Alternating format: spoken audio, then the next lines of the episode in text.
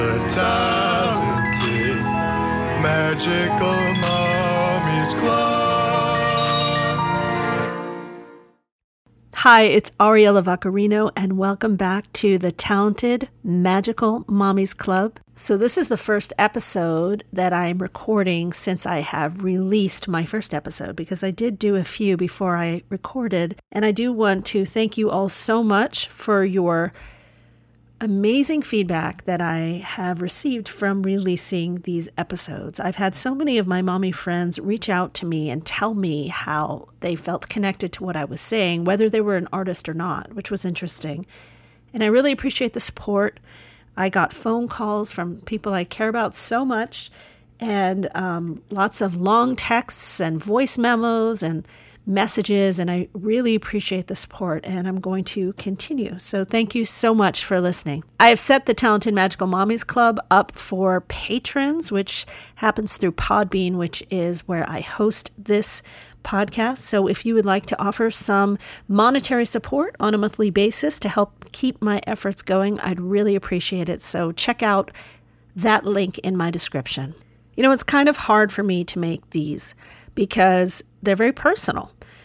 When I have to sit down and record, I can't just do it with all this crazy stuff going around. And it's so rare that I get a quiet moment for myself to not only have quiet, but to have space in my mind to record my thoughts because my thoughts are often racing about a lot of other things going on in my house, going on with my kids, going on in my life, going on with my students. But I have things I want to say, and I try and take notes here and there and kind of stockpile them. And then I need to actually sit down and force myself to make these recordings because they're pretty emotional for me.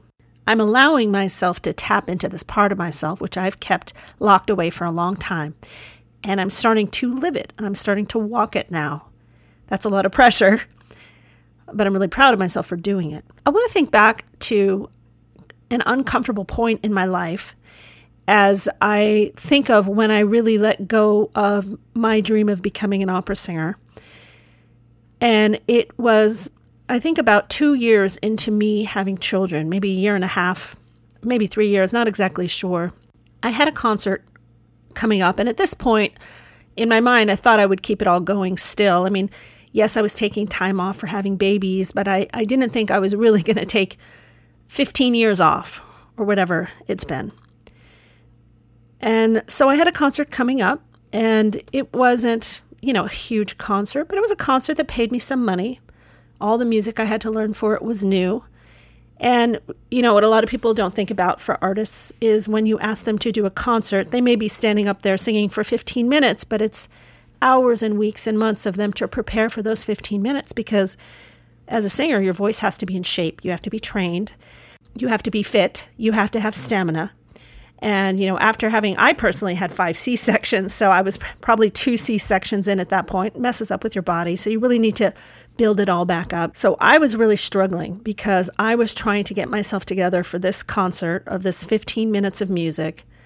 And I had two very young kids because my first two uh, sons are 14 months apart. So you can imagine there was not a lot of sleep the first many years of me having babies. And I just remember this stressed out feeling of knowing the concert was coming up, trying to make time to sing, trying not to get sick. I think I talked about that in the first episode, but it's very hard as a singer, as an opera singer. You really do have to sound perfect for every note.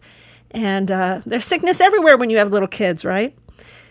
And I felt this level of stress, you know, when you start to feel just like you're uh, stressed out and I'm sure my husband felt it. And I was trying to prepare, and I, you know, I, I did ultimately do the concert, but it was a very stressful, unpleasant situation for me, and probably for my family, because I was not my relaxed mommy self, of course. And there was an evening that my husband and I actually got in a fight over it. And I mean, you know, he supports me very much, but this was a really let's grow up moment very unpleasant moment for my singing. I was very stressed out about the singing coming up, and I mean, I was pretty much in tears about it. I just didn't think I could get my voice together. I was exhausted. I still had to take care of the kids, of course. I had all this pressure to sound like I sounded before I had kids when I used to have time to work on my voice. it just gave me a lot of anxiety. And I know my husband, the number one thing he wants for me is he wants me to have happiness. And so, even if it is the art that I love more than anything, if he sees that it's hurting me, he could care less about it. He cares about me and my happiness. And at that moment, he saw a miserable mom with trying to still be a singer, very stressed out. So he boiled it down for me one night, and the whole thing was very unpleasant. We've all had these unpleasant conversations with our spouses. I love him very much. We're very close. But this was an unpleasant night, and I'll remember it forever. And he, I remember him saying, How much are you getting for this concert? And I told him, you know, it was, I don't know, like $500 or something. And then he said, How many hours would you have to teach? Because I also taught piano and voice for years. You know, I've always had a lot of success at that. How many hours would you need to teach to make that money? You know, and it, it wasn't a lot of hours. I got a good rate teaching and I, I said it. And he's like, He goes, And how many hours do you have to put into this concert? how many hours of your time do you have to put into this concert? And you know, truly, hours upon hours of learning music and every day making sure I was practicing and every moment making sure I wasn't yelling and and then he just was like, "Why are you doing this?" you know? And it was a yucky moment when all of a sudden your dream gets looked at as this practical thing you know, like this adult practical thing. Well, let's weigh this against this, and does this make sense? And of course, uh, it, it made no sense. I had never once looked at my singing like that before. I did every concert I got, and sometimes I got paid thousands of dollars, and sometimes I did stuff for free. And, you know, because with the goal of getting to know the director, and, you know, there's this whole game you play as an artist where you're just trying to make it. You just want to do your craft. But I was tapped out because I was really being, in the nicest way, leached on by these babies I had. And I just didn't have anything extra. And I couldn't be the singer I wanted to be at that moment. And it wasn't paying me thousands of dollars where we were going to hire nannies to watch the babies and, and I was going to stop breastfeeding, right? It was it was just like going to be on a Saturday night and it would be done, but it was months of me preparing and stressing out about this thing. So I got through the concert and it was a very ugly moment for me because my dream all of a sudden turned into some sort of practical choice that I had to make as a parent. And I did, I made the choice. And I kind of let it all go for a really long time. There was a real practicality about that decision nothing that I'm I'm not that kind of a person. Um, my husband is very practical. He's also an artist, but he's it, we're different. But I really respect him. He's like a man who does what's right for the family. And that's, you know, when that thing started tying in my brain about is singing selfish? Is me trying to be an opera singer this selfish, self indulgent thing that I'm trying to do for myself at the expense of my children, at the expense of my family, and what, what am I doing? It's a very confusing time. You know, I could have used this podcast then because I don't think it had to be a black or white situation, but I couldn't figure it out. I, I couldn't figure out what to do with all these emotions and feeling guilt over something that I was so respected for for so long. And I couldn't figure it out. You know, as a mom, you're tired and you've got these babies who love you and I mean, you might be making them, you know, little meals and cleaning up after them and sitting on the floor playing blocks with them, but it's very important. And it mattered a lot to me, and their, their smiles and their love mattered so much to me.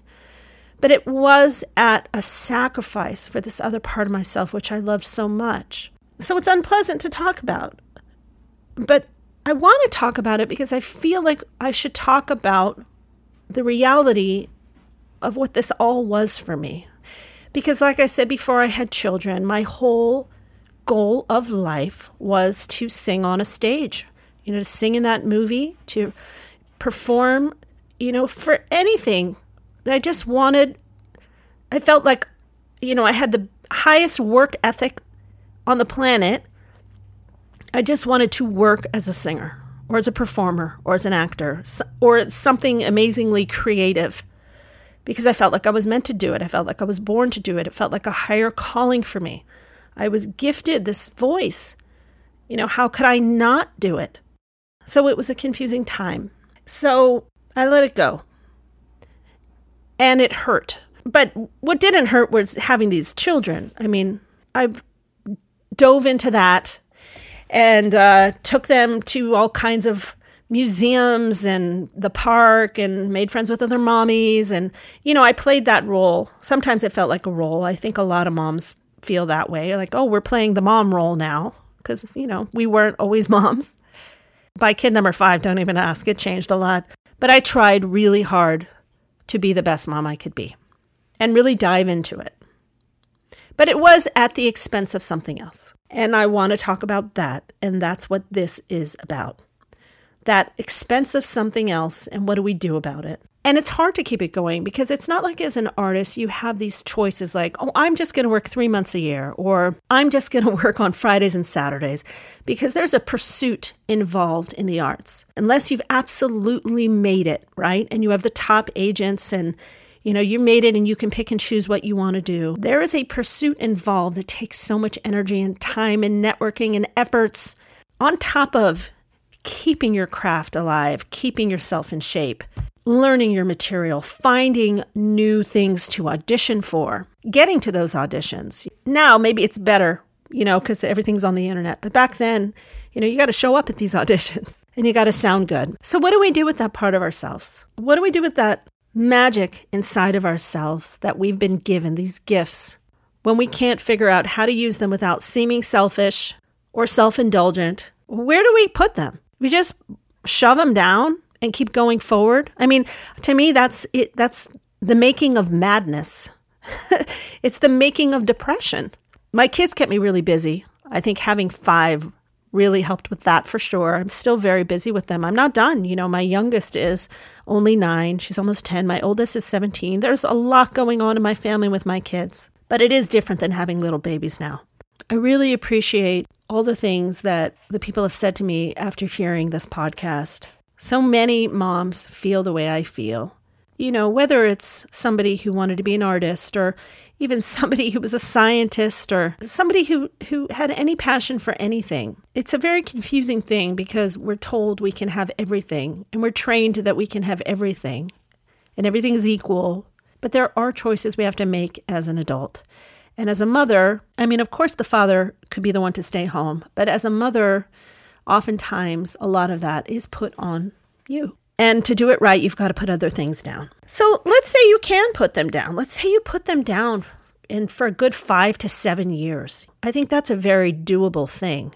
The question is, how do you pick it back up? And how much do you pick up? And how do you integrate it? Or some people, they let it go and they're happy and they take a writing class, or they'll take some sort of a class, or they'll teach some sort of a class, or they'll run something really creative for their kids. And that's enough for them. How do you find that?